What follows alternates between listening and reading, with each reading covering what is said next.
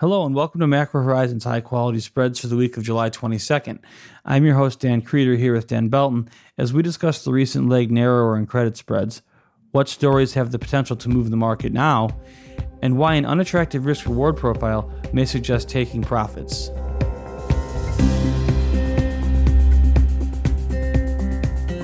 Each week, we offer our view on credit spreads, ranging from the highest quality sectors such as agencies and SSAs to investment grade corporates. We also focus on US dollar swap spreads and all the factors that entails, including funding markets, cross currency markets, and the transition from LIBOR to SOFR. The topics that come up most frequently in conversations with clients and listeners form the basis for each episode, so please don't hesitate to reach out to us with questions or topics you would like to hear discussed. We can be found on Bloomberg or emailed directly at dan.krieter, K R I E T E R, at bmo.com. We value and greatly appreciate your input. The views expressed here are those of the participants and not those of BMO Capital Markets, its affiliates, or subsidiaries.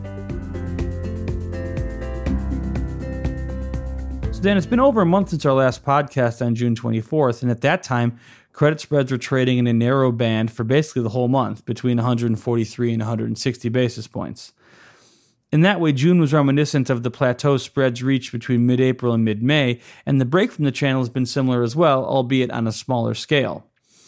IG index spreads punched through 143 basis points on July 6th and have steadily ground narrower since, closing yesterday at 130 basis points, which is a new post crisis low, despite less than encouraging virus headlines in U.S. China relations.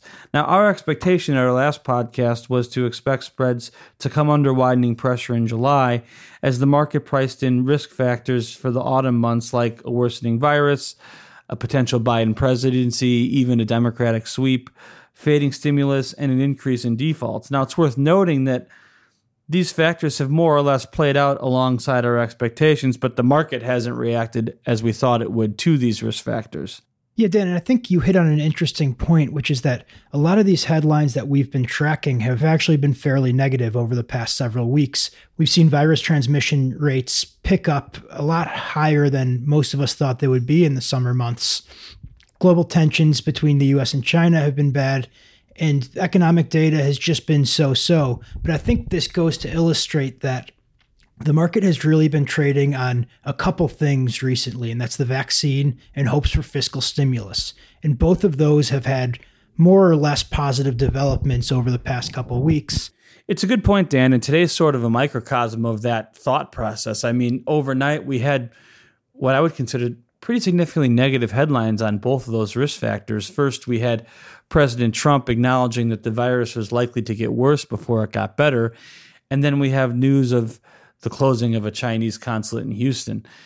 Now, I'll admit that most people probably expected the virus to get worse in the fall, so President Trump's comments likely don't qualify as a shocker, but I still think it's worth something that Trump is saying that now in late July with an election coming up and the news of the closing of the consulate, which the Chinese have vowed to retaliate on, strikes me as one of the more serious headlines on the deteriorating relationship between the U.S. and China recently. And despite those two headlines, equities are actually modestly green on the day. Spreads haven't changed much, but they're not wider, which just goes to show you that even significant headlines on these huge risk factors aren't resulting in a significant deterioration in risk appetite. It's also worth noting on a different note, another tailwind for spreads over the past month or so. Supply has been rather light following the extremely heavy swath of issuance we saw over the past four months. We've been calling for that based on just how much issuance had been done in the second quarter. And we still think that fall issuance could be above trend, but it's likely that a lot of issuers looked around in the spring and decided that given where rates are and given the amount of uncertainty out there, that their best course of action would be to get liquidity to last through the typically slower summer months and then reassess in the fall. And on that note, we'll be looking at the second quarter earnings as they continue to unfold as a potential indicator of how much demand there is to raise cash by these issuers. Particularly, we'll be looking at cash burn and how much of this cash that they've raised over the past few months these issuers have deployed versus how much they're sitting on. It's a good point, Dan. And even if we saw a slowdown in issuance coming, the market was still expecting up to $100 billion in IG supply in July. And we're going to get to maybe half that. So I do think that the improvement in the technical landscape has helped spreads break out of the June range to narrower spread levels. And Dan, going back to your earlier point, I agree with you. I think the market is showing an increasing willingness to look through some near term negative headlines as long as other factors stay supportive. So, for example, yes, virus cases continue to grow, but as long as we have stimulus flowing and a vaccine likely to be in place by the end of the year and a brighter future, investors are willing to look past the current unsupported virus numbers. And another one, perhaps investors are willing to look past increasing tension between the US and China, given the expectation for a Biden presidency that may bring more stability to the relationship between the world's two biggest economies. So, those are the three storylines that I think have the most potential to move the market now, probably in that order vaccines, stimulus, presidential election. Now, with these three key storylines in mind, Dan, let's discuss for a bit how investors should position their portfolios ahead of the next few months where clarity on all of these three factors are going to come to light. And the way that we typically like to do that is to look at things from a risk reward standpoint. And we'll start with the risk side. Personally, I see significant risk in all three of these storylines. And of the three, two are likely to play out over more of the long term. The first one, of course, is the vaccine. This is the factor that has by far the largest ability to drive the market. It's also the factor that we have the least insight into. Yeah, so over the past week, we saw some pretty positive headlines on the vaccine front. We saw Moderna's vaccine produced antibodies in all 45 subjects in the phase one trial.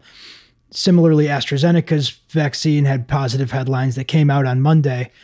But like you said, Dan, there's a lot of optimism being priced into these vaccines. And there's a long way to go before these are approved and then produced in any scale that could really afford relief on a widespread scale. Yeah, and investors are increasingly put in the uncomfortable position of having to try to read these vaccine results. So we looked at the Moderna results, and some investors were concerned about the level of side effects in the trials. Then you look at the AstraZeneca trial results, and other investors are comparing the level of antibodies to the Moderna one, and the level of antibodies were somewhat disappointing compared to Moderna's. And how do you interpret these? We certainly don't have the answer but it is by far the most important factor driving the market. We'll just leave it by saying that phase three results are expected to come in likely September, potentially as early as late August.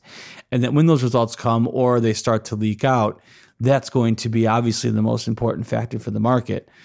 Now, moving ahead to the presidential election, which will also likely play out in the long term, there is this obvious sentiment that the Democrats would not necessarily be as pro business as the Republicans. Vice President Biden has already effectively said as much as he's rolled out his economic platform, which backs increasing taxes. But at this point, it appears pretty likely that Joe Biden will win the presidency. The numbers argue that it should be consensus, which means at this point, that should probably be priced. But that may not actually be true. Yeah, Dan, it's a good point. I think given the market's fixation on the virus and all things vaccine and then fiscal stimulus in response to the virus, it doesn't seem like the presidential election is as front and center as it otherwise would be. We have just over 100 days until the election, and it does not feel like it has been the source of as much focus as it typically is. But to your point, it's not just that Joe Biden is likely to take the White House, but the Democrats are now given pretty significant odds of taking both the House and the Senate. So the Democrats' odds of maintaining control of the House are closing in on 90%, and odds of flipping the Senate are just above 60%. So if we had this blue wave in November where the Democrats took the White House and both houses of Congress, it seems like that could be a worst case scenario for risk assets, right? Absolutely. And we haven't really seen the market price that yet. Now, I mean, of course, some people would argue that the market has priced that and the market would be higher now if not for the presidential election. But I don't know if I believe that. I do think that if I'm an investor deciding how I want to be positioned right now, the next big thing on my radar is the vaccine. And I expect that if a positive vaccine headline comes in late August, early September, that's going to be worth more than any headwinds from the presidential election. And even more importantly, I would likely have time to adjust my portfolio between the two. So let's say we get an effective vaccine in September that's going to be available in October. The market rallies big time. And then I can potentially take some profits ahead of any pressure from the presidential election. So it's just a way to demonstrate that the negative impact of a potential blue wave on credit spreads, I don't believe is currently fully priced into the market and lingers as a risk that will likely price in in the next few months. And I'll just highlight one particular risk factor, which is the selection of Biden's VP candidate. Now, it's expected that Biden is going to select an uncontroversial VP candidate. He wouldn't want to do anything to risk his current lead in the polls. Kamala Harris seems to be the presumptive favorite nowadays, but we just note that there have been some headlines over the past week suggesting that Elizabeth Warren is not only not out of the race, but potentially her likelihood is growing. And we just highlight Elizabeth Warren as a possible headwind to credit spreads if she is indeed selected. And that's simply because the selection of Joe Biden's VP is likely to carry more weight than arguably any VP has so far, at least in modern history, given Biden's age and the unlikelihood that he may run again, even if he wins in 2020. And so the market will price the VP candidate. And Elizabeth Warren, outside of Bernie Sanders, Elizabeth Warren might be the most progressive Democrat there is. So I'd argue that there is some risk around a Warren VP, even if that remains outside of our base case. But as we said earlier, both the vaccine and the presidential election, that's likely to play out in the longer term in the near term, we have stimulus, and in fact, that's going to be a very near term factor likely to play out in the next two weeks. The Senate only has until August 8th to push across another round of fiscal stimulus before going on a month long recess. And it doesn't seem like the stimulus process is going as smoothly this time around. Yeah, so we're still waiting on the Republicans to unveil their bill, which will be in response to the Democrats' proposal for a $3.5 trillion stimulus bill. Now, the Republicans, it's safe to assume, are going to come in with something much smaller than that, probably in the neighborhood of about a trillion dollars. And it doesn't look like, according to the early indications, that this is going to contain as much support for business as the CARES Act did. It's going to be more focused, it looks like, on individual stimulus checks and unemployment benefits and potentially a reduction in the payroll tax, right? Yeah, but even those factors, it's fair to question how broad eligibility is going to be. There's been pretty significant opposition to cutting payroll taxes throughout this entire process. Hard to envision that passing. And then we're talking about stimulus checks limited to people making up to only $40,000 a year and potentially a reduction in unemployment insurance as a way to try and incentivize people to get back to work. But it seems to me that at this point, a trillion dollars without any real support for business would likely be viewed as a disappointment by the market, as the market likely expects there to be some move to the center from both sides, and that in the end, likely a larger stimulus package will get passed. But it's not as straightforward as it has been in the past. It seems to be more political and more contentious, and there is real risk that a disappointing stimulus package comes, which could threaten credit spreads in the near term. And I would say that the threat to credit spreads from stimulus isn't limited to just fiscal stimulus. We also need the Fed to tweak some of their monetary stimulus programs pretty soon here, too. Isn't that right? Yeah, so the Fed's corporate credit facilities are actually set to run out at the end of September. It's just over two months away. And so I think, given the market response to these facilities and how much market functioning has improved since they've been announced, it's very likely that even if risk sentiment doesn't turn worse, that these facilities get extended. And such an announcement would probably come sometime in August. Yeah, I agree with you. Even though the Fed has only been buying a billion or maybe a billion and a half of corporates so far, the purchases haven't been very big. But there's been this sort of implicit assumption that if there was another breakdown in liquidity like we had in March, that the Fed would buy more. Who knows how much more? Would they buy 10 billion a week, 15, 20? But they would buy more. And if these programs expire at the end of September, that implicit assumption goes away. And to your point, they can't wait until September to extend those programs. It probably has to come in August. Otherwise, investors may start to sell credit spreads ahead of the expected end of Fed secondary market bond purchases. And just to step back for a second, remember spreads in mid to late March hit as high as 400 basis points and have rallied back to now just over about 40 basis points wide of pre pandemic levels. So I think, given the improvement in risk sentiment as we've seen in these credit markets, it poses a risk to both fiscal and monetary policy, maybe undershooting how much support continues to be necessary. So if the Fed were to remove this backstop in the corporate credit markets, I think the loss of confidence could be enough to send spreads wider. And similarly, with respect to fiscal policy, the notion that a significantly smaller bill is needed this time around than when the CARES Act was passed, I think is another manifestation of that risk that because markets have improved so much, maybe there's a perception that less support is needed by monetary and fiscal authorities. And I think that in and of itself poses a risk to spreads. Absolutely, especially considering that this fiscal package is likely going to be the last one we see before the presidential election. And we're looking at unprecedented uncertainty following the election. And we'll be looking at the very real possibility that we might need more fiscal stimulus in the winter months. And that fiscal stimulus will have to be delivered by potentially a lame duck president. It's just a very uncertain period. And with this being the last fiscal stimulus bill likely before the election, it's one that's going to carry a lot of importance. So I guess just to quickly wrap things up, you have significant risk, I think, in all three of those main storylines the presidential election, stimulus, and the vaccine. And on the reward side, it just doesn't seem very compelling. I mean, we're at 130 basis points right now. And prior to the pandemic, IG index spreads were trading at just below 100 basis points. And that was the result of a very low volatility, years long yield grab environment. No matter what happens, that's not going to be the way we describe markets in the second half of 2020. And so it's very difficult to see spreads narrowing significantly from current levels. I mean, yes, we've had a nice little run here from 143 down to 130, but how much more can they really compress versus how much could spreads move wider if any one of these three risk factors goes the wrong direction? Yeah, I think there certainly is at this point an asymmetric risk profile to credit spreads. I think there is potential for them to move significantly wider, while the path to narrower spreads is a slower, longer term grind narrower despite continued heightened economic uncertainty. This concludes Macro Horizons High Quality Spreads. Thanks for listening.